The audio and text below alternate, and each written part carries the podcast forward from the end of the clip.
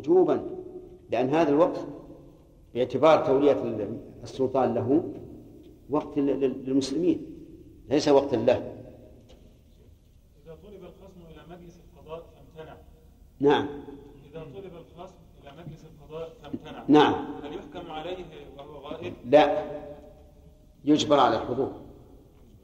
لكن من العلماء من قال إنه يحكم على الغائب فإذا فصل إنسان وقال أنا لا أقول بالحكم على الغائب مطلقا ولكن أقول بالحكم على الغائب إذا امتنع لئلا يضيع حق المدعي. ولكن الصواب أنه يجبر على الحضور. وتعلق القضية حتى يجبر على الحضور.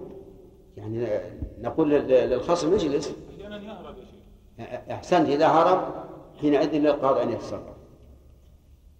نعم فؤاد.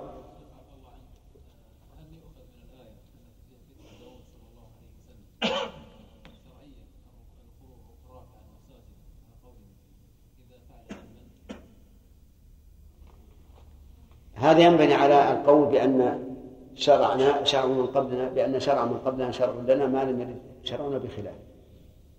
ولم ي... فإن قلنا أنه شرع لنا ننظر عنه هل ورد شرعنا بخلافه؟ الظاهر نعم.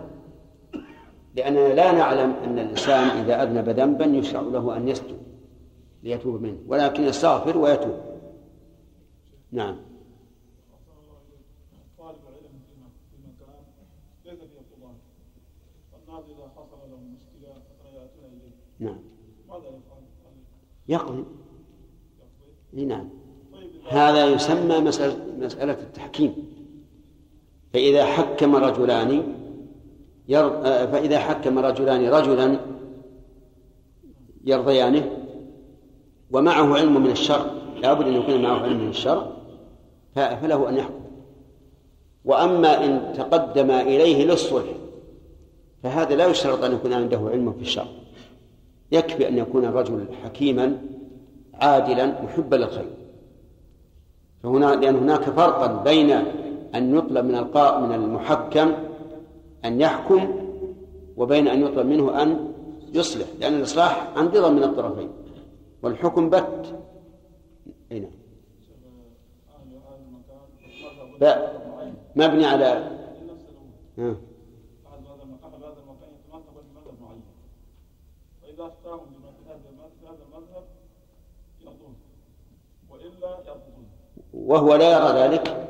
وهو يمكن يرى الصواب أي نعم لا يعني لا يرى المذهب هذا.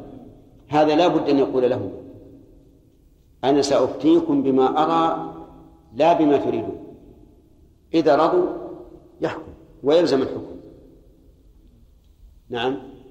آدم. هل القاضي إذا حكم إليه رجلان يعرض عليهما التصالح قبل القضاء؟ إيه. هذا سؤال مهم. هل يجوز للقاضي أن يعرض الصلح على الخصمين قبل المقاضاة؟ نقول إن تبين له الحق فإنه لا يجوز. لأن هذه محاباة. يعني أنا عرفت من القضية أن الحق مع زيد على عمرو. هنا لا يجوز أن أعرض الصلح. لأنه يعني أنه, أنه أننا سنغض من حق زيد. أما إذا اشتبه الأمر عليه إما بتطبيقها على الأدلة الشرعية أو أشكل عليه الأمر من حيث حال الخصمين فهنا يعرض الصلح. والصلح خير. نعم.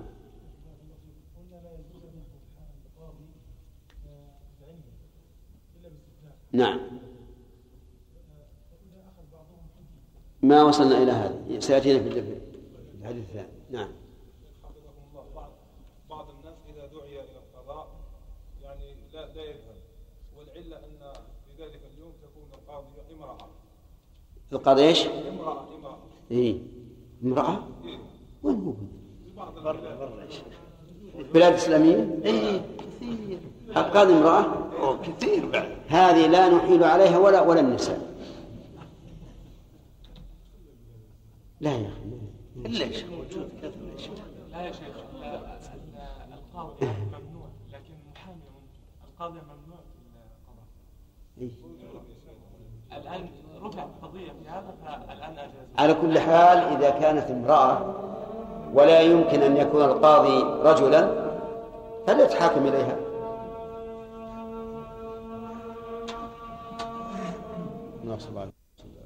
اللهم رب هذه الدعوة.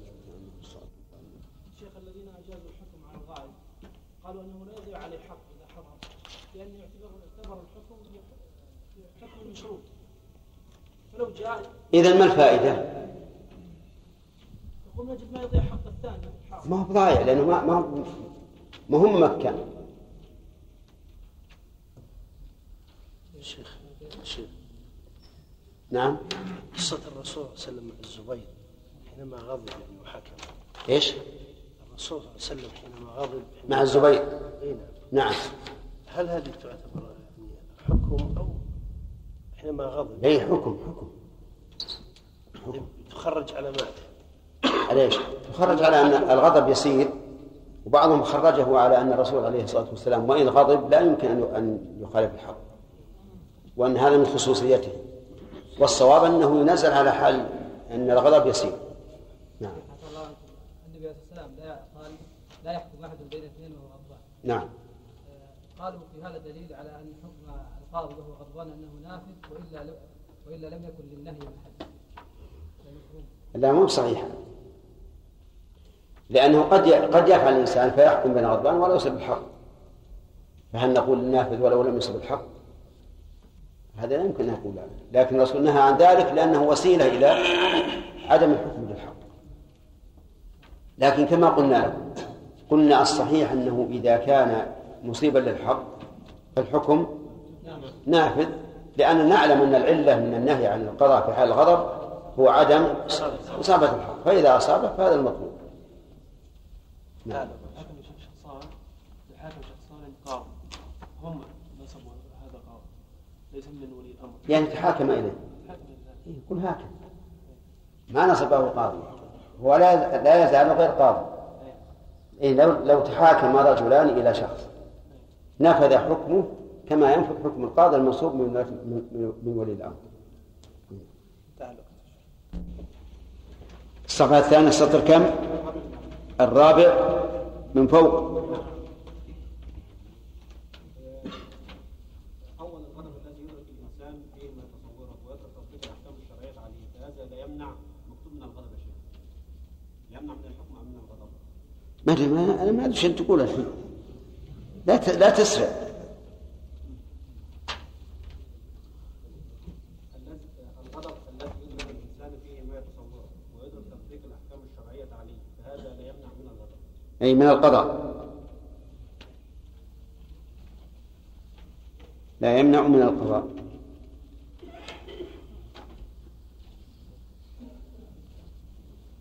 بارك الله فيك. شيء آخر؟ يترك له فيما بعد. تكتبون فيما بعد إن شاء الله. نعم.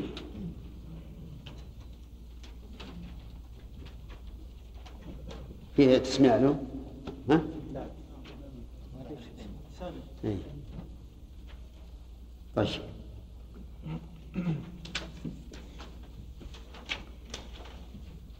سمي عبد الرحمن؟ يقول ما في تسمية يا أحمد. اخذنا حديثين. إيه. يقول ما في تسمية ما أعرف بسم الله الرحمن الرحيم. نقل رحمه الله تعالى في كتاب القضاء عن أم سلمة رضي الله عنها قالت قال رسول الله صلى الله عليه وسلم إنكم تختصمون إلي فلعل بعضكم أن يكون ألحن بحجته من بعض فأقضي له على نحو ما أسمع منه فمن قطعت له من حق أخيه شيئا فإنما أقطع له قطعة من النار متفق عليه. وعن جابر قال سمعت رسول الله صلى الله عليه وسلم يقول كيف تقدس أمة لا يؤخذ من شديدهم لضعيفهم؟ رواه ابن حبان. وله شاهد من حديث بريدة عند البزار وآخر من حديث أبي سعيد عند ابن ماجه.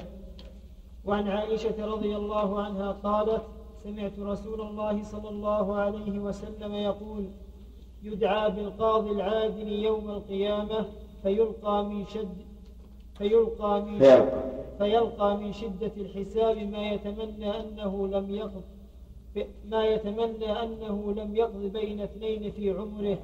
رواه ابن حبان وأخرجه البيهقي ولفظه في تمرة. وعن أبي بكرة رضي الله عنه عن النبي صلى الله عليه وسلم قال لن يفلح قوم ولوا, أم ولوا أمرهم امرأة رواه البخاري. وعن أبي مريم الأزدي رضي الله عنه عن النبي صلى الله عليه وسلم قال من ولاه الله شيئا من أمور المسلمين فاحتجب عن حاجتهم وفقير فاحتجب عن حاجتهم وفقيرهم احتجب الله دون حاجته. أخرجه أبو داود والترمذي. وعن أبي هريرة رضي الله عنه قال لعن رسول الله صلى الله عليه وسلم الراشي والمرتشي في الحكم. رواه أحمد والأربعة وحسنه الترمذي وصححه ابن حبان. وله شاهد من حديث عبد الله بن عمرو. وعند الأربعة عند الأربعة. وعند الأربعة. لا الواو هذه تبع اللي قبلها. عند عمرو عند الأربعة. نعم؟ واو عمرو. أنا عندي واو واحد.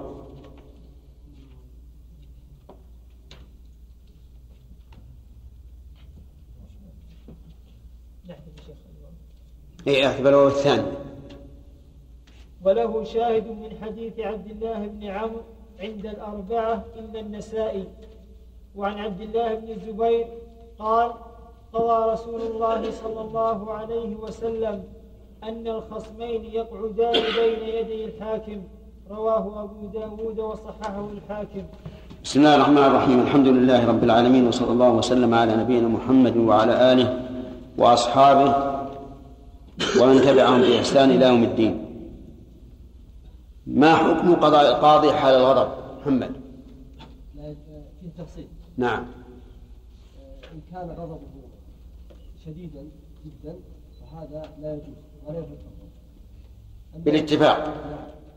وأما إن كان في مبادئ الغضب ويعرف ما يقول فهذا ينفع وقد حكم النبي صلى الله عليه وسلم بين الزبير وآخر خصمه وهو غفار الثاني أن يكون بين بين. الثاني ولا الثالث؟ الثالث. الثاني. الثاني ولا الثالث؟ الثالث في الترتيب. في الغضب. أنت أعطينا إحنا اثنين مش بقي؟ الثالث نعم. اختلف فيه أن يكون يعني في غضب ليس شديدا ولكنه يعني كأن شيء يدفعه الحكم فاختلف فيه والصواب أنه لا ينفع. نعم. أنه يحرم ولا يحرم طيب. آه، لو أنه أصاب الحق في هذه الحال سامح. اختلف فيها على قولين. نعم. قيل أنه لا ينفي الحكم حتى ولو أصاب. نعم. منهي عنه لذاته فلا نعم والقول الثاني وهو المذهب انه ان اصاب الحق يصح طيب. آه، ما حجة القول الأول يا آدم؟ آدم؟ نعم. القائلين بأنه إن أصاب الحق لم ينفذ كما لو أخطأ. لا حاجة تدري ما هي المسألة؟ ما هو السؤال فيما إذا أصاب القاضي وكان غضبان نعم المسألة فيها قولان قول أنه إن أصاب الحق فحكمه نعم.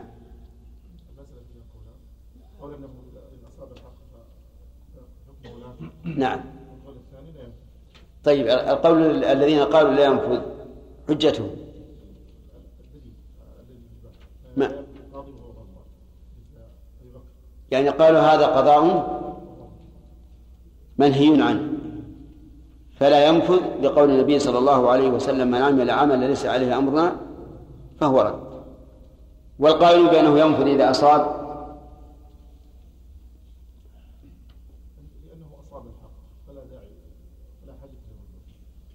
يعني يأخذون بالمعنى. يقول إن الرسول نهى عن الغضب عن القضاء حال الغضب لأنه ح- حري أن لا يصيب الحق فإذا اصاب فهذا المطلوب. طيب أيهما ترجح إن أصاب الحق فينفع إيه، يعني ترجح جان- جانب المعنى. طيب. هل يقاس على الغضب غيره مثل. حاقنا أو حاقبا. ما الفرق بينهما يا عبد الله؟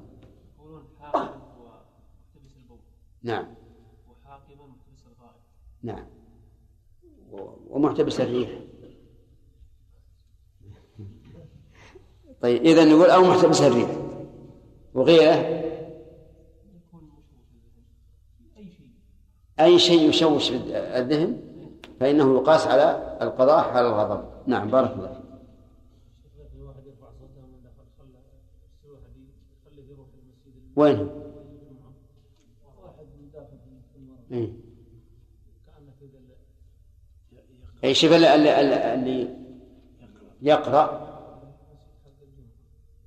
يصير بقبل المسجد. نعم.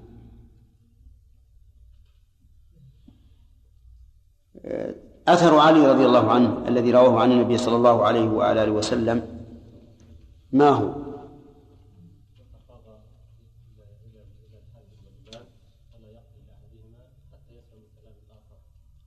نعم.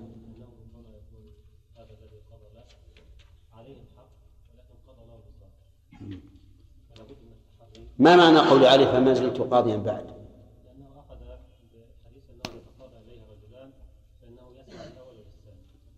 لكن مش معنى ما زلت قاضيا بعد؟ لا. أي قاضي مسلما للحق ويحسن النظر في قاضيا يعني محسن لطريق الحكم. طيب آه،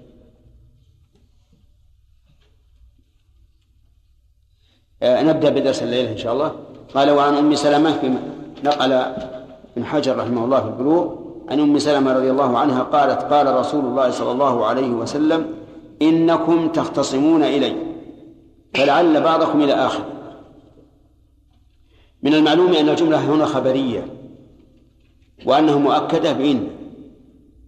فقد يقول قائل لماذا تؤكد بإن؟ وهي جملة ابتدائية. ليست إنكارية حتى تحتاج إلى حتى تحتاج إلى تأكيد. فيقال إنها أكدت لما يأتي بعدها. أكدت لما يأتي بعدها وهي قوله فمن فمن فمن قطعت له من أخيه من حق أخيه شيئا إلى آخره. وقول تختصمون إلي قد يقول قائل كان المتوقع أن يقول تختصمون عندي. فلماذا قال إلي؟ قلنا إن لأن معنى تختصمون أي ترفعون الخصومة إلي. ففيه تضمين في هذا الفعل تضمين. والتخاصم هو تنازع الخصمين. أيهما؟ أحق. فلعل بعضكم أن يكون ألحن بحجته من بعض. لعل هنا للتوقع. يعني فيتوقع أن يكون بعضكم ألحن بحجته من بعض يعني أفصح. لأن هذه ألحن في الأصل اللحن هو الميل ومنه لحن المتكلم في الإعراب. يقال هذا لاحن لكن هنا من باب السلب. ألحن يعني أبلغ حجة بحيث لا يكون في حجته ميل. فأقضي له على نحو على نحو ما أسمع ما أسمع منه. أقضي له أي أحكم له على نحو ما أسمع منه. بناء على إيش؟ بناء على الظاهر لأنه أفصح من ذاك وأقوى في الحجة وأشد تعبيرا وتأثيرا. فيقضي له عليه الصلاة والسلام على نحو ما يسمع منه. فمن قضيت له من حق أخيه شيئا فإنما أقتطع له قطعة من النار متفق عليه. نعم. إيش؟ فإنما أقطع نعم. فإنما أقطع له فمن قطعت له من حق أخيه شيئا فإنما أقطع له قطعة من النار متفق عليه. قول من قطعت له من حق أخيه يشمل الحقوق المالية والجنائية والشخصية وغيره. أي حق. فإنما أقطعوا له قطعة من نار على حد قول الله تعالى إن الذين يأكلون أموال اليتامى ظلما إنما يأكلون في بطونهم نارا لأن آكلي مال اليتامى يأكلونها بغير حق. وهذا الذي حكم له وهو مبطل يأكله بغير حق فكأنما يأكل نارا والعياذ بالله. في هذا الحديث مسائل أو فوائد. منها أن الخصومة واقعة في خير القلوب وأن هذا أمر لا يستغرب لأن الصحابة كانوا يختصمون إلى رسول الله صلى الله عليه وعلى آله وسلم. ولكن هل هناك مرحلة قبل الوصول إلى الخصومة؟ الجواب نعم وهو المصالحة. إذا أمكنت المصالحة فهي أطيب للقلب وأبعد عن العداوة والبغضاء وأسلم من الشماتة شماتة الأعداء. فمتى أمكن الصلح فإنه لا ينبغي الترافع إلى الحاكم.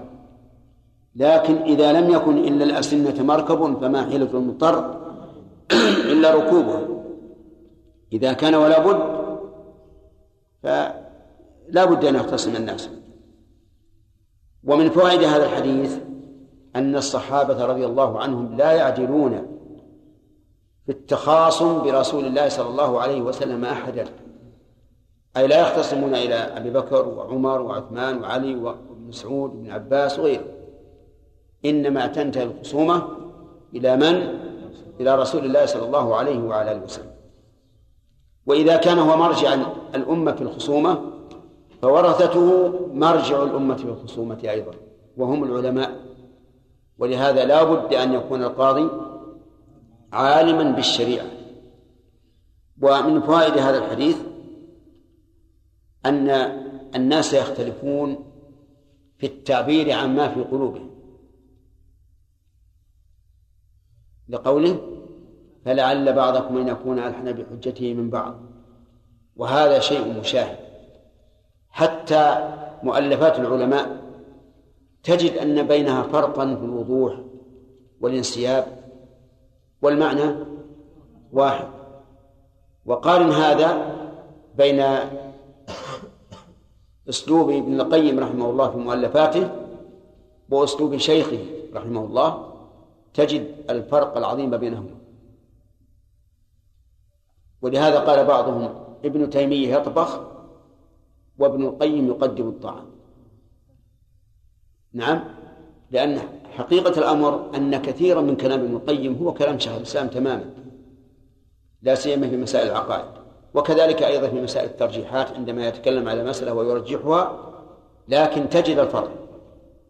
شيخ الإسلام كلامه جزم وفحل ولا يدركه إلا من تمرن عليه. في الغالب قد يكون سهلا. وأضرب لكم مثلا وإن كنا قد خرجنا عن له كتاب الرد على المنطقيين. وهذا صعب جدا. وله كتاب نقد المنطق أقل منه حجما لكن أكثر منه فائدة لأنه مرتب ومنسق. حتى طالب علم مبتدئ يفهمه. وهو المؤلف واحد. على كل حال الناس يختلفون في التعبير عن ما في قلوبهم. منهم من يعبر بعبارة تكون سحرا. إن من البيان لسحرا ومنهم من عنده في قلبه حجة قوية لكن لا يستطيع أن يعبر. ومن ذلك بعض الناس من إخواننا يقول أنا أعرف الجواب في قلبي لكن ما أستطيع أن أنطق به في لساني. نعم. أظن هداية الله يعرفه نعم. على كل حال هذا أمر معلوم. أن الناس يختلفون في قوة التعبير وتأثيره ومن فوائد هذا الحديث أن النبي صلى الله عليه وعلى آله وسلم لا يعلم الغيب. لا يعلم الغيب. بقوله أقضي بنحو ما أسمع منه. فلو كان يعلم الغيب لقضى بما يعلم لا بما يسمع لكنه لا يعلم الغيب. ومن فوائده أن القاضي لا يحكم بعلمه. لقوله بنحو ما أسمع منه. طيب فهل يقضي بنحو ما رأى منه؟ يعني لو رأى أن هذا الخصم ضرب خصمه. نعم؟ لا فرق لا فرق. لكن يقال إن رآه خارج الحكومة يعني ليس في مجلس الخصومة والتحاكم فلا. فلا يقضي به لأنه لو قضى به لكان هذا قضاء بعلمه وهو ممنوع إذا ماذا يصنع؟ إذا كان يعلم أن الحق خلاف ما يظهر مما سمع قال العلماء في مثل هذه الحال يجب عليه أن يحولهما إلى قاض آخر ويكون هو شاهدا وبذلك يجمع بين المصلحتين وهذا حق. ومثل أيضا مما أسمع لو, لو فرضنا إنه سمع خارج الخصومة فلا يمكن أن يحكم بما سمع خارج الحكومة ولكن يحولهما إلى قاض آخر ويكون شاهد. ولهذا قال تختصمون وقال مما أسمع. في أي وقت مما أسمع؟ في وقت الخصومة لأنه قال تختصمون إلي. طيب. و ولكن العلماء استثنوا مما من الحكم بالعلم استثنوا مسألتين سبقتا. المسألة الأولى ما كان عالما به في مجلس الحكم. وهذا يدل عليه قوله بنحو ما أسمع لأن السمع طريق العلم. فما سمعه في مجلس الحكم أو رآه في مجلس الحكم لو فرض أن أحد الخصمين ضرب الثاني عند القاضي فيحكم به. الثانية المسألة الثانية إذا كان الأمر مشهورا تحاكم إلي رجلان أحدهما يدعي أن البيت الذي فيه فلان والذي هو ساكن فيه مدة طويلة والذي يعلم أنه بيته ادعى أنه بيته. فهنا يحكم بعلم. في مسألة ثالثة لكن ما هي حكم في الواقع؟ وهي علمه بعدالة الشهود. علم القاضي بعدالة الشهود؟ كاف. ما يحتاج أن يقول هاتوا بينة على عدالة الشاهد فلان وفلان. ولهذا لا يحتاج القاضي إلى أن يقول فلان شهد فلان بن فلان بكذا وكذا وشهد فلان وفلان بعدالته. ما هو لازم؟ إلا إذا كان لا يعرفه فيذكر هذا لأجل أن لا يكون هناك طعن في الشهود فيما بعد. طيب ومن فوائد هذا الحديث أن الواجب على القاضي الواجب أن يحكم بما سمع. حتى لو ظن أن الأمر بخلاف. لو ظن مو علم أن الأمر بخلاف. يجب أن يقضي بنحو ما يسمع. ولو ظن أن الأمر على خلاف ما سمع. بخلاف ما إذا علم فقلت لكم إذا علم ماذا يصنع؟ يحول إلى قاض آخر ويشهد طيب لكن هل له أن يستظهر الحق بالتورية؟ نعم. له ذلك؟ نعم. يعني لو سمع شيئا و و ولو حكم به لكان مخالفا لما يظن ولكن أراد أن يستخرج الحق بالتورية نقول جائز هذا جائز.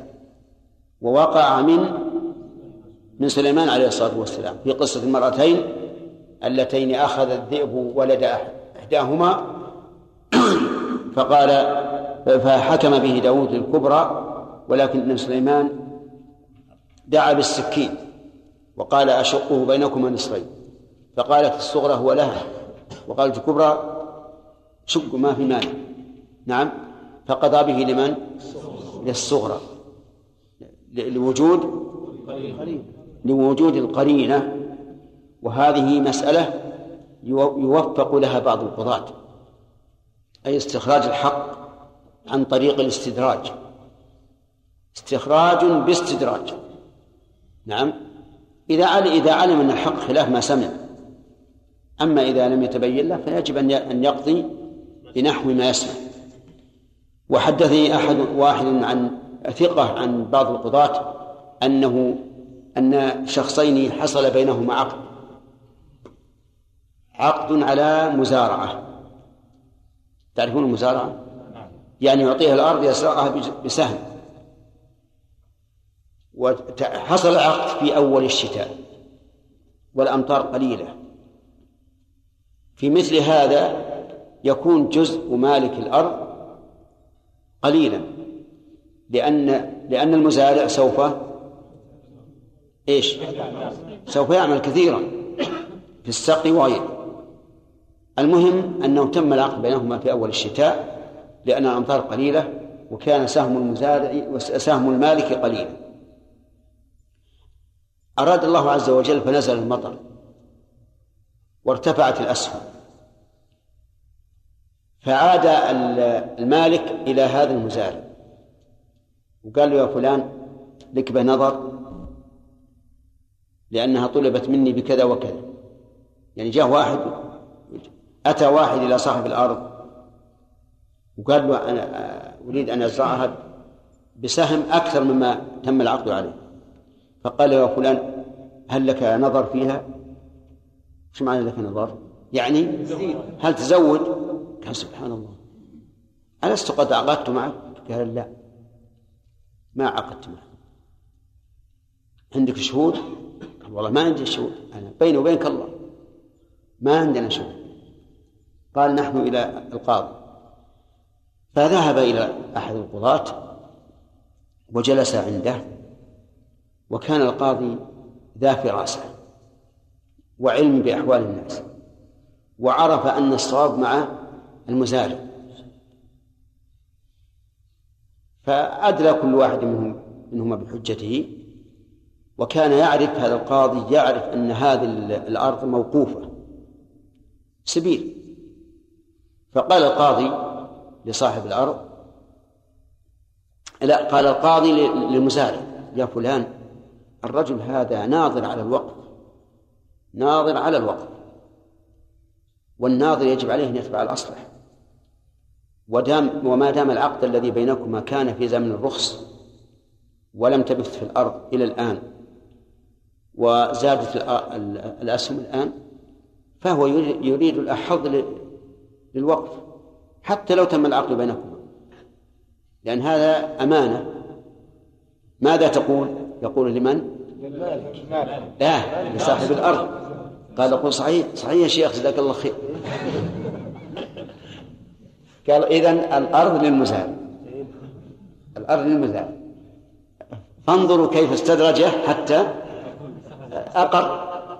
أقر بأنه عقد لكن زادت الأسهم فتراجع. فالمهم أن القضاء يحتاج إلى إلى إلى ذكاء وفراسة وفطنة. نعم. كما شهد شاهد في قصة يوسف قال إن كان قميصه قد من قبل فصدقت وهو من الكاذبين وإن كان قميصه قد من دبر فكذبت وهو من الصادقين. فمثل هذه الأمور والقرائن يعني ينبغي للقضاة وغير القضاة أيضا أن يدركوها حتى ينتفعوا بها. ومن فوائد هذا الحديث أن قضاء القاضي لا يحل الحرام. أن قضاء القاضي لا يحل الحرام. وعلى هذا فيكون قضاء القاضي نافذا ظاهرا لا باطل لا باطلا واضح الدليل أنه توعد من حكم له بأنه يقتطع له قطعة من النار. فلو أن إنسانا ادعى على شخص أنه زوجه ابنته وأنكر الرجل ولي ولي المرأة الذي هو الذي هو أبوها أنكر فأتى هذا المدعي بشهود وشهدوا عند الحاكم عند القاضي بأن العقد قد تم.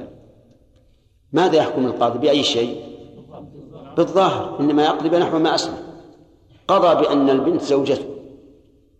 فهل يكون وطئه إياها حلالا؟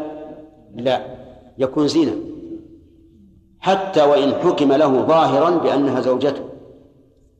طيب ماذا ما موقف البنت في هذه الحال؟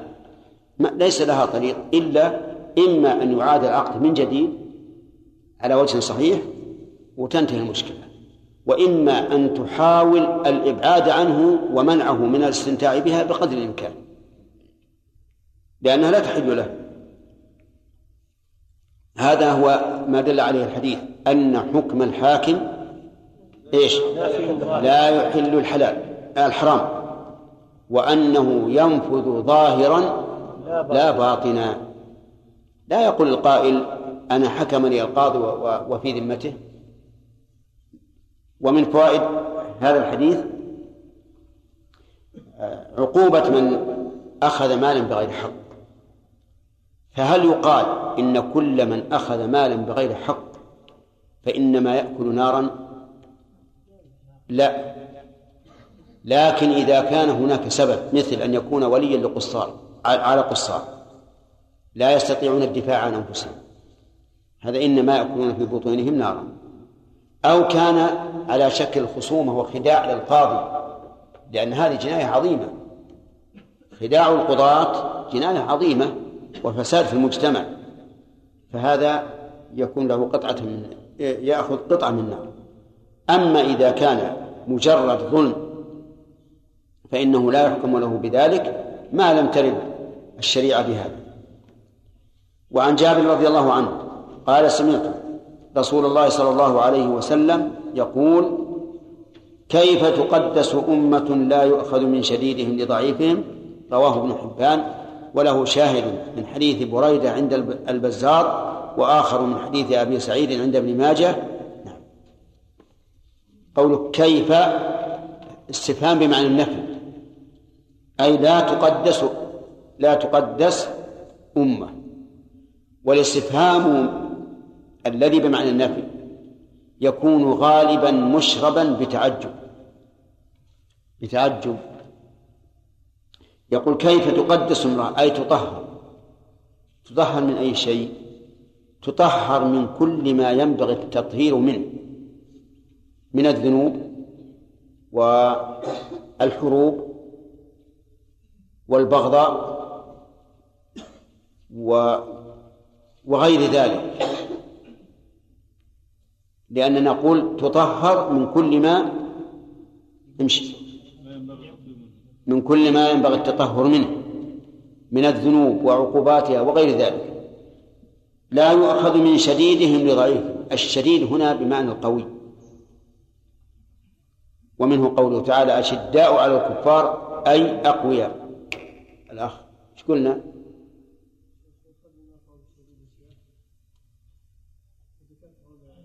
قلنا القوي بمعنى الشديد.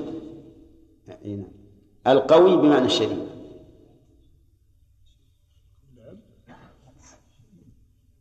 أن نخاطب هذا الذي سرح هداه الله أين ذهبت؟ أين ذهبت؟ ها؟ للوطن؟ الله يهديك أنت تركت الوطن لله لطلب العلم طيب الشديد بمعنى القوي ومنه قوله تعالى أشداء على الكفار أي أقوياء وقول الله وقول الله تبارك وتعالى وبنينا فوقكم سبعا شدادا أي قويا. يعني لا يؤخذ من قويهم للضعيف. والقوة هنا ليست بالمال. قد تكون بالمال قد تكون بالجاه قد تكون بالقرب من من الحاكم إلى غير ذلك. المهم أن له قوة على هذا الضعيف. فإذا كان الحق لا يؤخذ من القوي للضعيف فإن هذا إيذان بهلاك الأمة وعدم طهارتها. رواه ابن حبان. ففي هذا الحديث التحذير العظيم. تحذير الأمة من أن لا يؤخذ الحق من القوي للضعيف. والعكس. نعم. والعكس كذلك. يعني لو أن الإنسان رحم الضعيف. رحم الضعيف ويحكم له بغير حق. نفس الشيء. لكنه لما كان الغالب أن القوي هو الذي يؤخذ حقه والضعيف لا يؤخذ قال هكذا. وإلا فحتى الضعيف. أليس الله يقول يا أيها الذين آمنوا كونوا قوامين بالقسط شهداء لله ولو على أنفسكم أو الوالدين والأقربين إن يكن غنيا أو فقيرا. لأن الإنسان قد يجور في الشهادة لغنى المشهود عليه. أو له أو لفقره. يعني الميل يكون إما لهذا أو لهذا. فمن فوائد الحديث تحذير الأمة من أن لا يؤخذ الحق من من الشديد للضعيف والعكس كذلك لكن الأول هو الغالب. ومنها من فوائد الحديث وجوب العدل بين كل أحد لقوله لا يؤخذ من شديدهم لضعيف. ثم قال وعن عائشة رضي الله عنها قالت سمعت رسول الله صلى الله عليه وسلم. ما جاوبت السؤال. ها؟ خير نقف على هذا نعم. شيخ أحيانا الخصم يكون لديه أصلا بلاغة واسلوب واضح. نعم. هل يتقصد أن يأتي بأسلوب عادي حتى لا يكون ذا لحن؟ كلامه ومعه حق. إذا علم بارك الله فيك أنه لا حق معه. لا لا لا, لا. معه ومعه حق. إيه؟ ولكن يخشى أن يكون بلاغته وأسلوبه يعني تطغى على الحال. لا إذا كان معه حق فليأتي بأفصح ما يقدر عليه. يعني ما في شيء. نعم. نعم.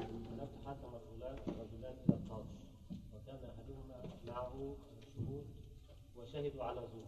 فحكم القاضي إنهما سلم. فقضى الحاكم القاضي على هذا الرجل بدفع المال مثلا أو بالحبس. نعم.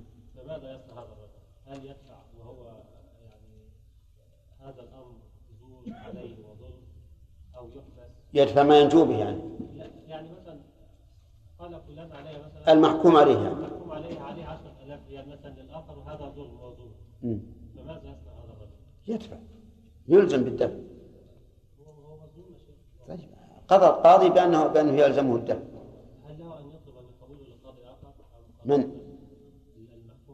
وعلى كل حال فيما سبق لا لا لا, لا يستعمل هذا. لكن في الوقت الحاضر للمحكوم عليه أن يطلب تحويل القضية إلى إلى هيئة التمييز. ولا كان بالأول ما ما هو معروف هذا. نعم.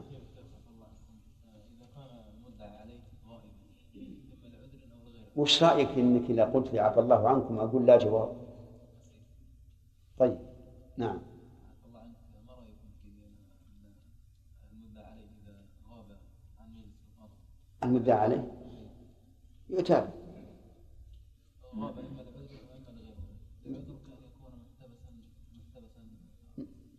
في بلده أخرى نعم. يطلب منه التوكيد إذا كان القاضي لا يقبل برشوه هل يجوز بيجينا بيجينا نعم بالنسبة بارك الله فيك هذا اللي حكم على المرأة هذا ب- هل يأخذ بالقرينة مثلا العقد وإذا حكم بخلاف ذلك.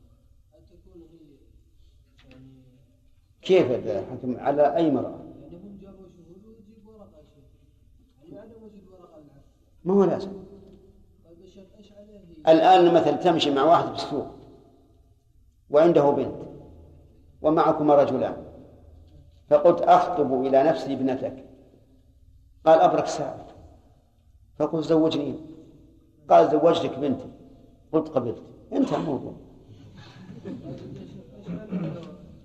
ما في شيء. إيش قلنا قبل قليل؟ قلنا هذا زنا. هي هي هي هي سوف يكرهها. القضاء سيكرهها على تمكين الزوج. لكن قلت لكم ولكنك الظاهر إنك في شوارع المدينة بأي مدينة أنت؟ الشوارع استغفر الله خليك نعم. نعم نعم عندك تفضل. نعم. محاباة؟ ها. المحاماة إذا كان الإنسان يريد أن يأخذ لصاحب الحق حقه فلا بأس. إي ولو كان مهنته هي مهنة طيبة. أما إذا كان قصده الطمع وأن من أكثر له ال- الأجرة حامدونه فهذا لا يجوز. بعض البلاد تعقد مجالس للحكم بين الناس. هذه المجالس يكون تكون مختلطة مجالس صلح أو هي مجالس قضاء. والسلطان يعترف بهذه المجالس مع أن القضاة الذين يحكمون فيها ليسوا يعني قضاة موظفين. لكن الناس يرتضون بعض القضاة والسلطان يعترف بها. بل أحيانا ترفع بعض القضايا للسلطان ثم إذا تراضى الناس بينهم في مثل هذه المجالس يرضى بذلك السلطان ويقرهم عليه.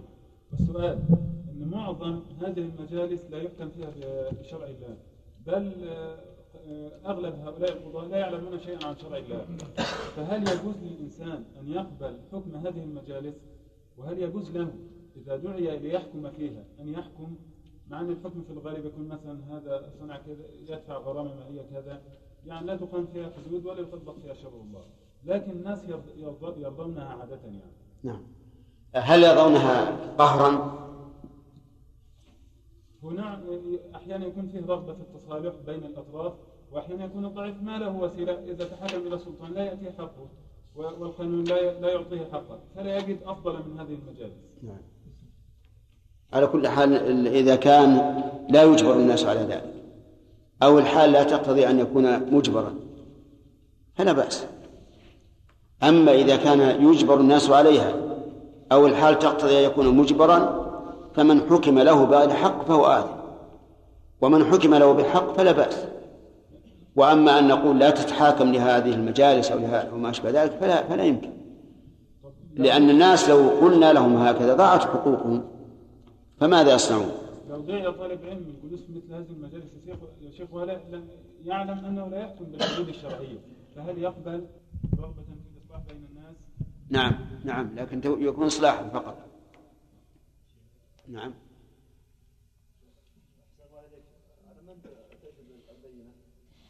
البينة على المدعي واليمين على من أنكر.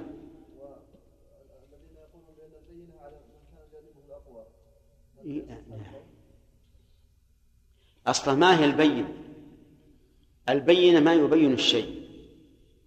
واليمين وأظنك أنت وهمت. اليمين هي التي تكون في الجانب الأقوى. اليمين في الجانب الأقوى. وأما البينة فهي ما أبان الحق. هذا هذا معنى الحديث. لا تنحصر في الشاهدين من الرجال أو الشاهد والمرأة والمرأتين. لكن اليمين تكون في جانب أقوى المتداعيين نعم لو حكم القاضي فيما ظهر له والصحيح كان خلاف حكم القاضي فهل هذا ملزم للاثنين؟ يعني المحكوم عليه إذا حكم بارك الله في قاضي لا بد ينفذ. لازم ينفذ. ولكن من حكم له بغير حق فهو الآثم. ما. بمشي مع الأسئلة لأن تكون وقت. نعم. لو نخلي الأخ خالد لأنه هو صاحب الشعر خمس دقائق بعد انتهاء الوقت. دخل نعم.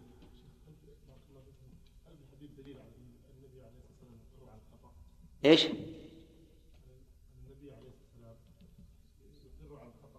يقر على خطأ؟ لا لا ما ما علم ما علم لكن بعض بعض ال- الناس قال إن فيه الرسول يقر على الخطأ لأنه لا يعلم الصواب وهذا غلط.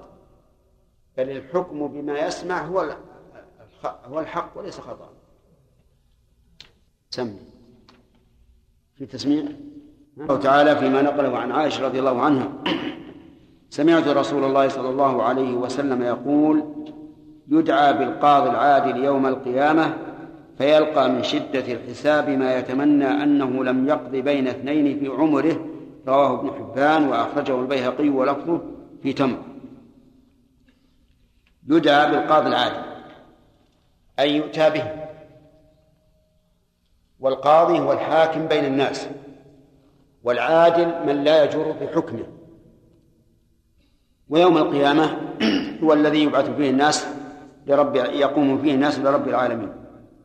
فيلقى يعني هذا القاضي العادل الذي عدل في حكمه بحيث طبق حكمه على الشرع لأن الشرع كله عدل.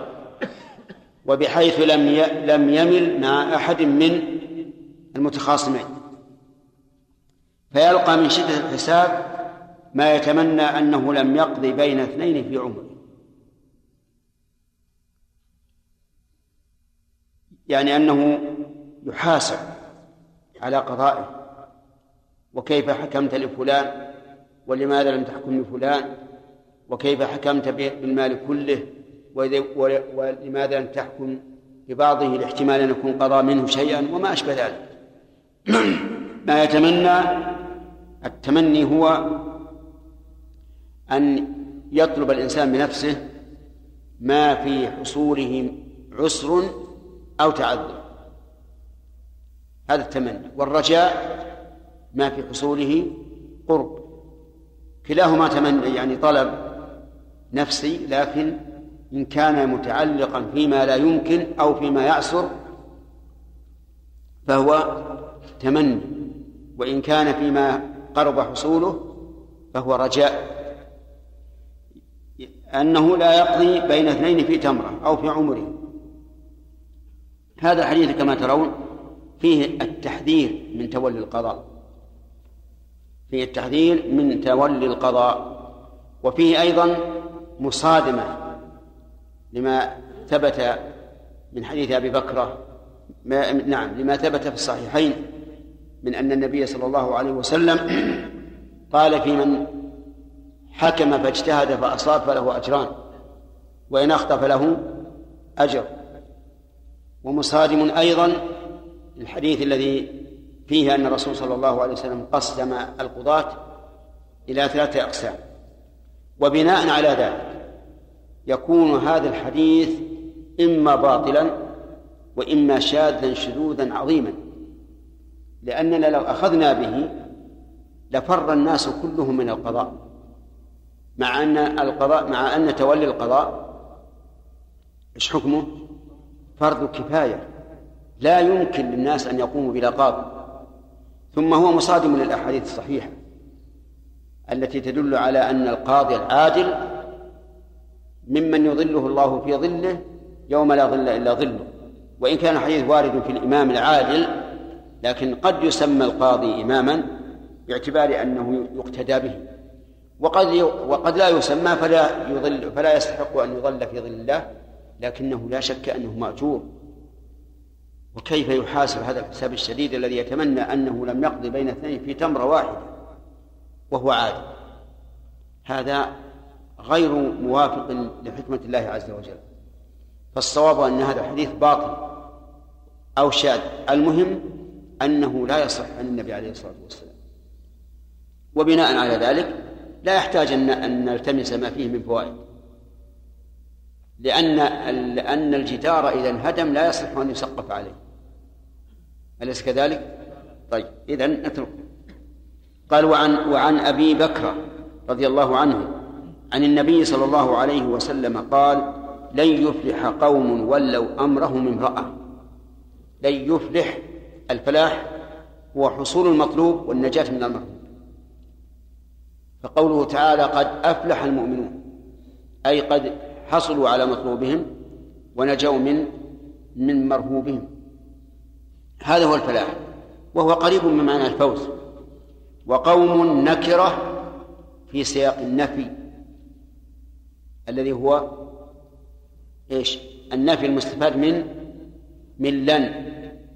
فيعم كل قوم ولوا أمرهم امرأة.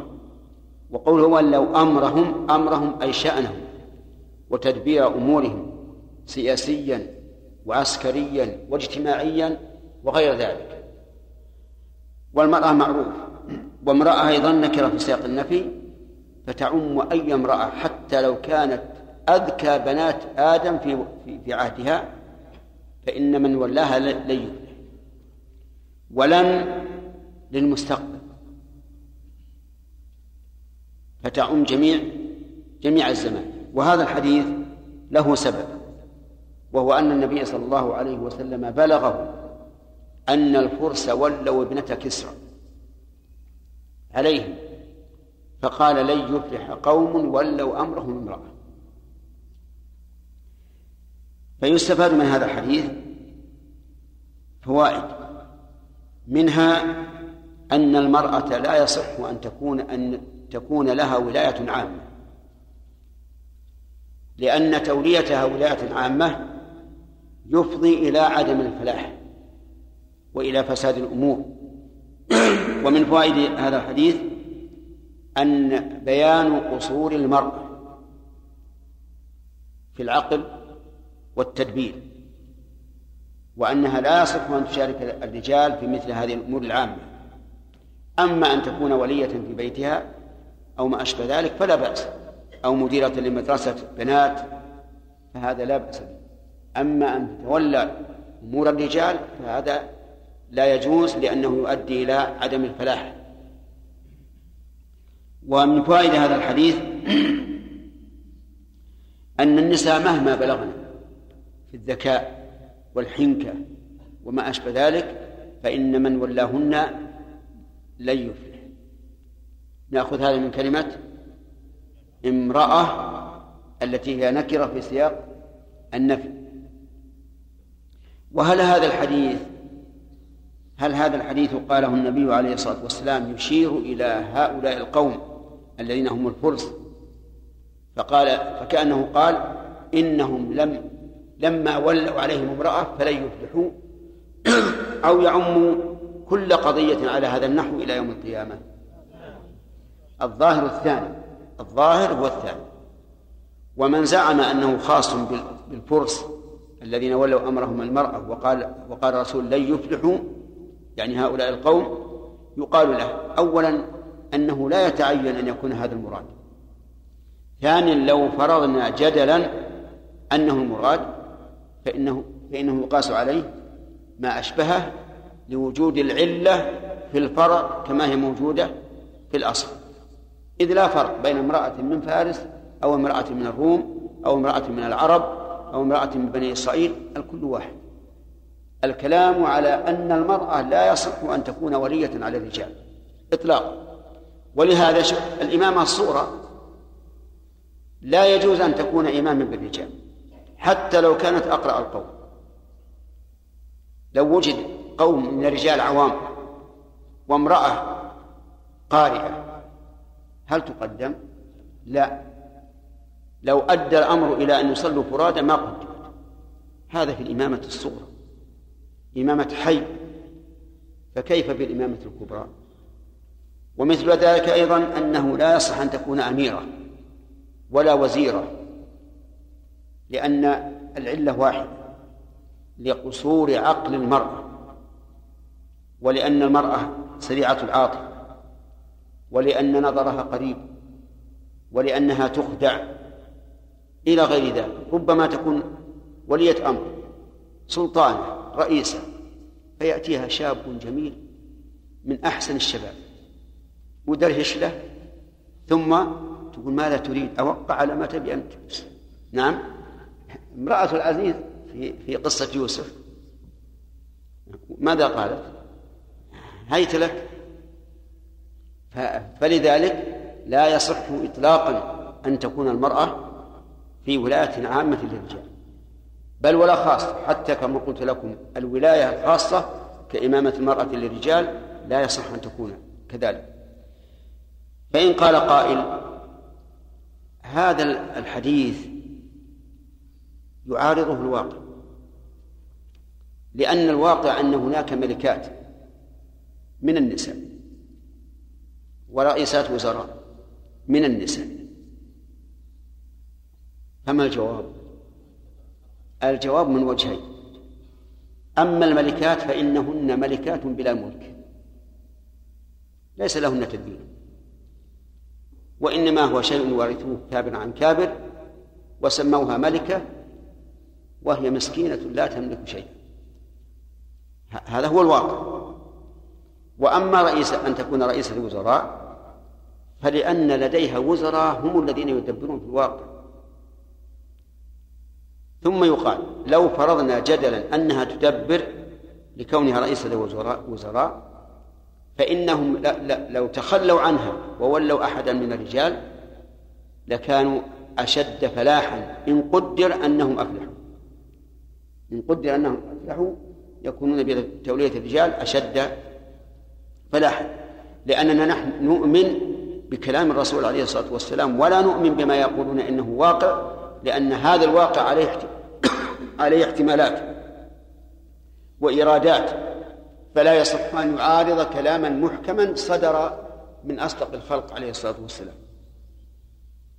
أتى المؤلف بهذا الباب بهذا الحديث في باب القضاء لنستفيد منه. أنه لا يصح أن تتولى المرأة القضاء. لأننا لو وليناه لو, لو وليناها القضاء لكنا ولينا أمرنا امرأة. فلا يجوز أن تتولى القضاء. فإن قال قائل لو حكمها نساء لو حكمها نساء. فيما بينهن تنازعت امرأتان وقالتا الحكم بيننا فلان. وذهبوا إليها. وحكمت. أينفذ حكمها؟ لا. لأنها غير صالحة للقضاء. والعلماء يقولون لو حكم اثنان رجلا صالحا للقضاء. رجلا. فلا ينفذ حكم طيب لو أنها جعلت المسألة من باب الصلح وأصلحت يصح وذلك لأن الصلح عن تراضي. وليس شيئا لازم. فإذا أصلحت بين امرأتين فلا فلا بأس. ونقول جزاها الله خيرا على إصلاحها بين المرأتين. طيب هل يصح أن تكون مديرة على مدرسة؟ في التفصيل.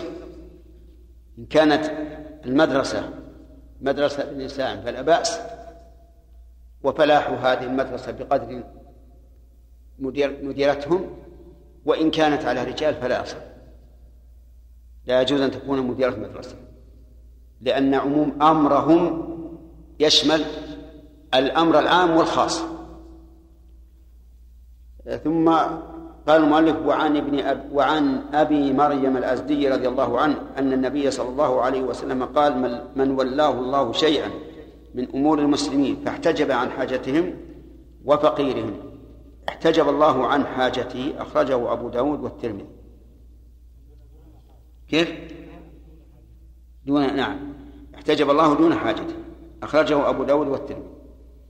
قول من ولاه الله شيئا من أمور المسلمين.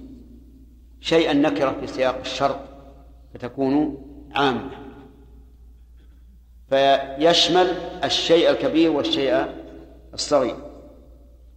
فاحتجب عن حاجتهم يعني فلم يقضها. سواء احتجب عن الأبصار أو لم يحتجب ولكن منع. لأن الكل احتجاب. أفهمتم الفرق؟ سواء احتجب عن الأنظار بأن جعل بينه وبين الناس بابا أو احتجب بالمنع بأن كان جالسا على كرسيه لكن يمنع الناس أن يقربوا إليه. فهذا محتجب في الواقع لأنه لم لا يصل الناس إليه لحاجته. وقول عن حاجتهم أي حاجة المسلمين سواء كانوا أغنياء أم فقراء. وأما قوله وفقيرهم أي فيما يحتاج إليه الفقير. وإنما نص عليه لأن من الولاة من يحتجب عن الفقراء ولا يحتجب عن الأغنياء. كما هو عادة بني إسرائيل أنهم يقدرون الأغنياء والشرفاء حتى إنهم لا يقيمون عليهم الحدود وأما الفقراء ومن لا وجاهة له فيقام عليه الحد. الجزاء أو العقوبة أن الله يحتجب دون حاجته فلا ييسر أمره ولا يقضي حاجته ففي هذا الحديث الوعيد على من احتجب عن حاجات المسلمين وفقرائهم وأمورهم إذا كان الله تعالى قد ولاه عليه لأن الله إذا ولاه عليهم فهذا عهد وميثاق من الله أن يقوم بحاجتهم. ولولا أنه أهل لذلك لما ولاه الله على على هذا ولكن إذا احتجب لم يكن أهلا. ففي هذا الحديث من الفوائد فوائد فوائد كثيرة. أولا أن الإنسان مدبر لا يستقل بنفسه. بقوله من ولاه الله ففيه رد على القدرية.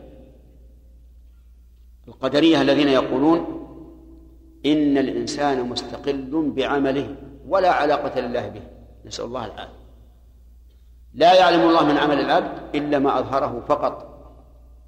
أما ما لم يظهره فلا فلا شأن لله فيه. ولكن هذه هذا الحديث يدل على يرد عليه. ومن فوائد هذا الحديث وجوب بروز الإنسان للمسلمين لقضاء حوائجهم إذا إذا كان وليا عليهم. دليل الوجوب الوعيد على الاحتجاب ولكن لو قال قائل هل هذا الحديث يشمل كل وقت؟ بمعنى لو جاء الناس إليه وهو في فراشه في ليلة باردة وقد أخذه الدفء ثم قرعوا عليه الباب وقالوا اخرج. نعم. لا. لأنه يقال هنا من لم يحتجب عن حاجته لم يحتجب عن حاجتهن لأن الله يقول لا يكلف الله نفسا إلا وسعها. ولكن يجب أن يكون للولي آه، يعني أوقات معلومة يراجعه الناس فيها.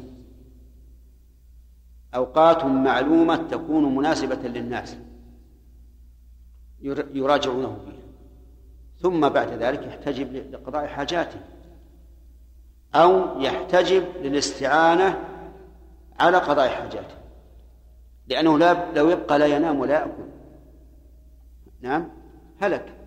ولم يقضي حاجته ومن فوائد هذا الحديث أن الجزاء من جنس العمل. لأنه لما احتجب عن المسلمين احتجب الله دون حاجة. ومن فوائده التخصيص بعد التعميم. ولكن هذا لا يكون إلا لسبب.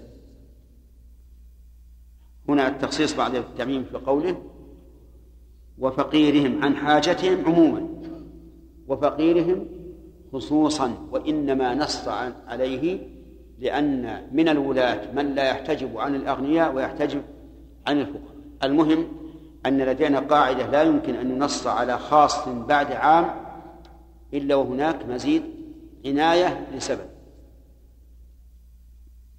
هل يدخل في هذا القاضي؟ نعم يدخل في هذا القاضي. لا يجوز أن يحتجب عن حاجات المسلمين لكن كما قلت يرتب أحواله. وهذا الآن هذا الآن هو المعمول به. جلسة القاضي من كذا إلى كذا مفهوم معلوم.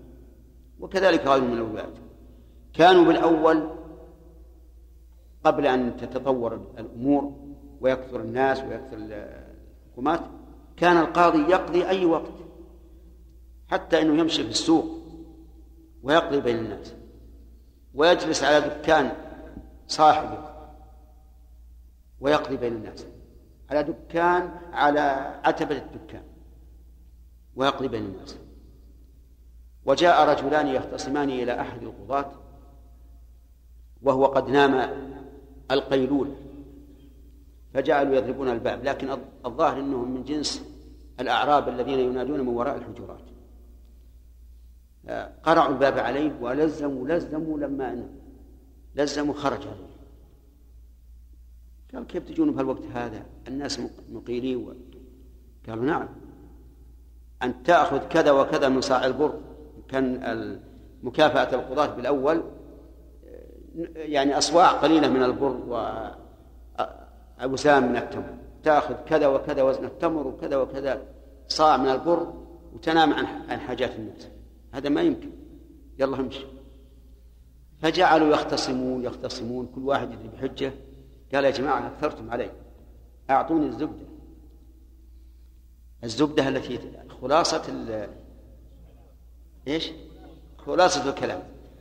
لكن الزبدة في من اللبن خلاصة اللبن. ولا يمكن تأتي إلا بعد أن يخض السقاء فقالوا له ما في زبدة إلا بخض. نعم. يعني سوف آه، نكثر القيل والقال والخصومة فاستسلم لأمر الله. الحاصل أن أنه إذا لم يكن هناك وقت مرتب للقاضي فإنه لا يحتجب عن الناس إلا في أمور ضرورية أو لمصلحة القضاء. وعن أبي هريرة رضي الله عنه قال لعن رسول الله صلى الله عليه وسلم الراشية والمرتشية في الحكم رواه أحمد والأربعة وحسنه الترمذي وصححه ابن حبان. قوله لعن رسول الله. أي دعا باللعنة عليه. ولعنة الله هي طرده طرد الملعون عن رحمة الله وإبعاده منها فهي عقوبة عظيمة. وليعلم أن اللعن نوعان. نأخذ بالفوائد أحسن. وقول الراشية والمرتشى الراشي دافع الرشوة والمرتشي آخذه. أما آخذ الرشوة فظاهر لأنه أخذ ما لا يحل له. وأما الراشي فوجهه أنه أعان على الإثم فكان له حكم الفاعل.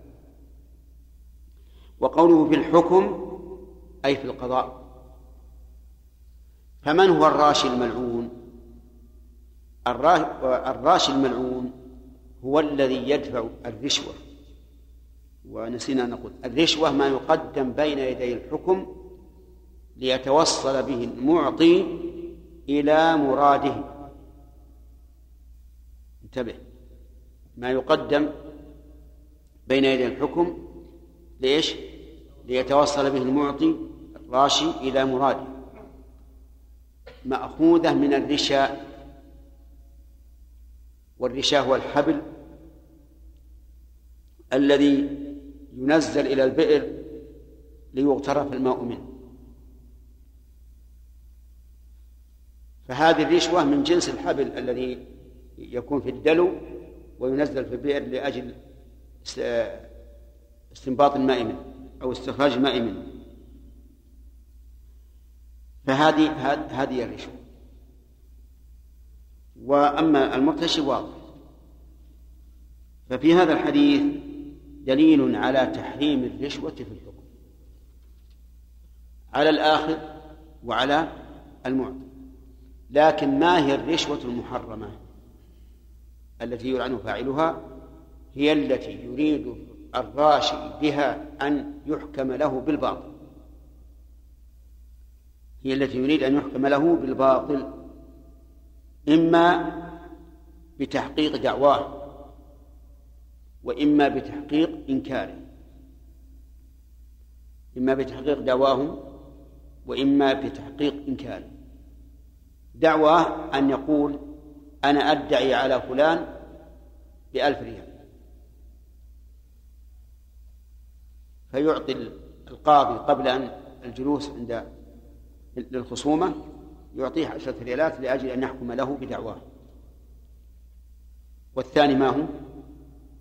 رشوة الإنكار ما يجب عليه. بأن يقول فلان يدعي علي بكذا وكذا فيعطي القاضي رشوة من أجل أن يحكم بإنكاره. وهذا بالشرط أن يكون بالباطل. بمعنى أن يدفع عنه ما ادعي عليه أو يصدقه فيما أنكر مما ادعي عليه. هذه الرشوة المحرمة. أما إذا كانت الرشوة للوصول إلى حق فهذه حرام على الآخذ حلال للمعطي. لأن هذا المعطي لم يظلم أحدا ولكنه يدفع الظلم عن نفسه. فإذا وجدنا قاضيا نعلم أنه لن يحكم بالحق إلا برشوة وجاء المحق فأعطى القاضي شيئا ليحكم له به بالحق فهذا لا بأس به. لأنه هنا لم يبطل حقا لغيره ولم يثبت باطلا لنفسه فهو محق. ويكون الإثم على من؟ على الآخذ هكذا قال العلماء رحمهم الله. وهو حق. حق. يضيع حق من أجل أن نقول الرشوة حرام. وهل يلحق بالحاكم؟ هل يلحق من سواه ممن يتولى أمور الناس؟ الظاهر نعم. أو الظاهر لا.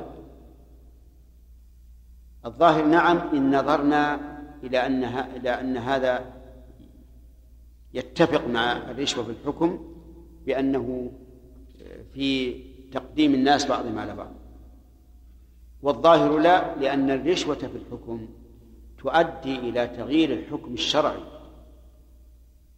بخلاف الحقوق الأخرى. وتغيير الحكم الشرعي ليس بالأمر الهين لأنه ربما يقتدى بهذا القاضي لا سيما إذا كان القاضي مشهورا بالعلم فربما يأتي قاضي آخر ويحكم بهذه القضية بمثل ما حكم به القاضي الذي أخذ أخذ الرشوة وحينئذ يكون فيه تغيير للشر والظاهر لي أن الرشوة في غير الحكم لا تدخل في اللعنة وذلك لأن لأن الحاكم يسند هذا الحكم إلى من؟ إلى الله. إلى الله ورسوله. فيكون في هذا افتراء افتراء على الله ورسوله. أما مسألة الحقوق كما لو كان إنسان يستحق أن يوظف في هذا المكان ولكن غلقت الأبواب دونه وقيل له ادفع شيئا من الرشوة للمسؤول ويصل أمره. وهو محق في هذا له الحق في الوظيفة. فدفع شيئا فهنا الإثم على الآخذ لا شك ولكنه لا يستحق اللعنة كما يستحقها المرتشي بالحكم وأما الدافع فلا شيء عليه لأنه مطالب بحقه مطالب بحقه. وهذه مع الأسف الرشوة شاعت عند كثير من من الناس عند كثير من الدول كل يتضجر منها. وكل كل يشكو منها. حتى إن إنه حدثني رجل عن شخص له حق دعوة. ثابتة ما في إشكال. كلما جاء للمسؤول قال له انتظر انتظر انتظر حتى بقي ستة أشهر. وهو يتردد ويقال انتظر. فجاءه بعض الناس قال تعال أنت تريد أن أن تقضى حاجتك؟ قال نعم. قال أعطني 200 ريال أعطني 200 ريال فقط. ولا تتردد فأعطاه 200 ريال وأعطاه القهوتي. تعرفون القهوتي؟ اللي يصب القهوة. قال خذ هذه 200 ريال طلع معاملة فلان. وقال لصاحب المعاملة اجلس. ما تروح من هالمكان إلا تأخذ. فأعطاها القهوسي و والقهوسي سلمها للمسؤول فقال هات المعاملة. مشى المعاملة وجاء هذا الرجل لما صلى الظهر ورجع قال تفضل هذه معاملتك. وهو باقي ستة أشهر يتردد. واللي جاء بها كم؟ 200 ريال. 200 ريال. وهذه مصيبة. يعني ضاعت الحقوق الآن. كلها بهذا السبب. يأتي إنسان مثلا يتقدم في وظيفة قد سبقه من هو أحق به أحق بها منه. ثم يعطي المسؤولين شيئا من المال ويمشي. يقدم على غيره يمكن قبله عشرين رجل أو أكثر فيقدم. نسأل الله العافية. والإنسان في الحقيقة يتعجب أن يقع هذا في عالم الإسلام مع أن الله أمر بالعدل وقال كونوا قوامين لله كونوا قوامين بالقسط شهداء لله ولو على أنفسكم أو الوالدين والأقربين. ومع ذلك تحصل هذه الخيانة والعياذ بالله. ثم ربما يأتي هذا الموظف الكبير الذي بيده الوظائف ويولي من ليس أهلا. وفي القوم المتقدمين من هو؟ أحق منه في أهليته. وأي إنسان يولي أحد على المسلمين وفيهم من هو خير منه فقد خان الله ورسوله والمؤمنين. والمسألة كبيرة نسأل الله الهداية للجميع. نعم.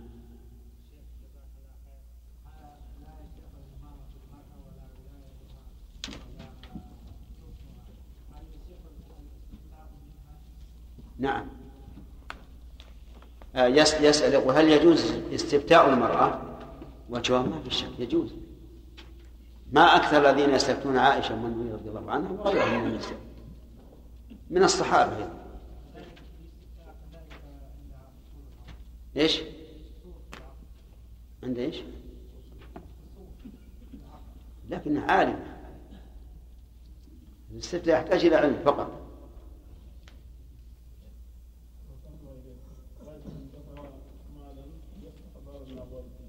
إيش؟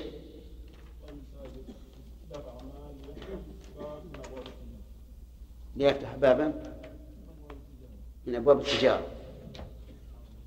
يعني ما لم يحصل له أن يرخص له في فتح التجارة إلا برشوه ما في بأس. هنا ما دام محق كل إنسان يدفع شيئا لدفع الظلم عنه أو لاستخلاص الحق فلا عليه شيء. إنما الإثم على الآخر. لا. إذا كانت المسألة محصورة ما هي ليس الباب مفتوحا. محصورا بعدد. وفيه من؟ وقد تقدم من هو أولى منه؟ فلا يجوز. نعم. شيخ الله عنك إذا كان أحد يريد يتوسط لأحد السلطان نعم. يعني واسطة شفاعة بالحق نعم. وقال له اعطني يعني مكافأة على هذه الوساطة وله ذلك هذا في التفصيل. مر علينا أظن. أن من شفع لأخيه شفاعة فأداه الهدية فقد أتى بابا عظيما من أبواب الربا. يقال لهذا الرجل الشافع إذا كنت تريد بذلك التقرب إلى الله فلا تأخذ شيئا لأن عمل الآخرة لا يعوض به من الدنيا. وإن كنت تريد أن تكون أجيرا له تعمل وتكدح وتروح وتأتي وتأتي فلا بأس. طه المرتشي المرتشي إذا تاب أحسن الله إليك نعم. والماء والرشوة اختلطت بماله أو كانت عنده أو كانت عنده. ماذا يفعل في الحال؟ يتصدق بها. فإذا اختلطت بالمال يتصدق بقدرها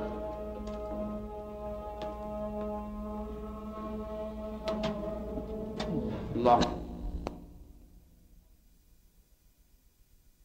أفلا يقال إني نرد على الراشي الجواب لا لأن الراشي أخذ عوضه حيث حصل له مطلوب. ومثل ذلك حلوان الكاهن. إذا تاب الكاهن فإنه لا يرده إلى المتكهن له بل يتصدق به ليجمع له بين العوض والمعوض هدية للعمال العامل أو الحاكم أو القاضي يعطيه شيئا ويريد بذلك الصدقه عليه أو الاهداء اليه بالتقرب اليه يعني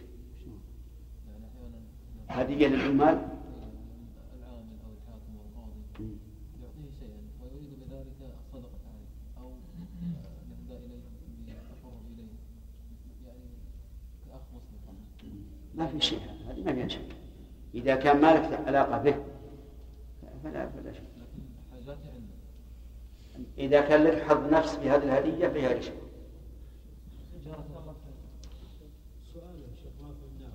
إجارة ها؟ إجارة يعني يقول لا أقضي إلا بكذا إيه. هذه اختلف فيها العلماء. منهم من قال إذا قال القاضي لا أقضي إلا بكذا فهو حرام. ومنهم من قال يفرق بين ما إذا كان له شيء من بيت المال أو لا. إن كان له شيء من بيت المال فلا يجوز أن يأخذ. وإن لم يكن فله أن يأخذ بقدر حاجته فقط. والورع عن الامتناع مطلق. عوض. في مسألة واقعية جدا. مثلا بعض الناس يكون رجل أعمال ويصبح يعني جاه كبير ويحتاج مثلا إلى عمال يعني أن يخرج إلى البر وكذا وأصبح لم يعد من المناسب أن يبحث هو بنفسه. فيبحث مثلا يرسل يعني بعض الجلوس عنده أو الوجهاء عنده أن يبحثوا له عن عمال يعني يصنعون كذا ويصنعون كذا. هؤلاء المرسلون يعرفون أماكن العمال. يذهبون إليهم يقولون لا نكتبكم يعني تذهبون للعمل إلا إذا كان كل واحد منكم يعطينا مثلا يعني 100 ريال أو 200 ريال أو أكثر. وبعض العمال يكون متعطل كثير فيكون شبه شديد الحاجة لما يكون مضطر لهذا العمل. فهل في هذه الحالة يعني لهم أن يدفعوا لهذا ال- الإنسان الذي يكلمهم ما يريد؟ فهمت سؤاله؟ أي نعم نعم. إذا كان هذا الذي أرسله ذو الجاه قد أخذ عوضا من من الذي أرسله فلا يحل له أن يأخذ من العمال شيئا. بس. أما هذا ال- هذا الرجل باين عليه أنه ما يهمه الأمر هذا. من- من المرسل؟ المرسل ما يهمه هل هو حلال أو حرام. أما المرسل فلا يدري. لا لا إحنا إحنا نتكلم عن المرسل. ما هو المرسل؟ نحن نتكلم عن المرسل. المرسل لا يحل له أن يأخذ ما دام المرسل قد جعل له عوضا. يعني قال اذهب اجلب لي عمالا. وأعطاه عوضا على ذهابه لا يجوز أن ناخذ من العمال شيء لأنه يكون يكسب من كل شيء أما إذا كان متبرعا فربما يقال إنه لا بأس. وحينئذ قد نمنعه وإن كان لا بأس به في الأصل. لأننا لو لو أجزنا ذلك لكان هذا الرسول لا يختار من العمال إلا من هو أكثر دفعا. ويفوته أنه يجب عليه أن يختار من هو أفضل عملا. لكن السؤال حفظك الله ما هو من أجل المرسل؟ من أجل العمال بالسؤال. يعني معناها أن أن العامل هل يجوز له أن يدفع إذا اضطر إلى ذلك؟ إيه. لا بأس. عامل لا بأس. انتهى الوقت. قول. ماذا انتهى. انت الحاكم. رواه أبو داود وصححه الحاكم. باب الشهادات. عن زيد بن خالد الجهني أن النبي صلى الله عليه وسلم قال ألا أخبركم بخير الشهداء؟ هو الذي يأتي بالشهادة قبل أن يسألها رواه مسلم. وعن عمران بن حسين رضي الله عنه قال قال رسول الله صلى الله عليه وسلم إن خيركم قرني ثم الذين يلونهم ثم الذين يلونهم ثم يكون قوم يشهدون ولا يستشهدون ويخونون ولا يؤتمنون وينذرون ولا يوفون ويظهر فيه مسلما متفق عليه. وعن عبد الله بن نعم يكفي. بسم الله الرحمن قال المؤلف رحمه الله تعالى فيما نقله عن عبد الله بن الزبير في باب القضاء. قال قضى رسول الله صلى الله عليه وسلم أن الخصمين يقعدان بين يدي الحاكم رواه أبو داود وصححه الحاكم. والحديث فيه مقال.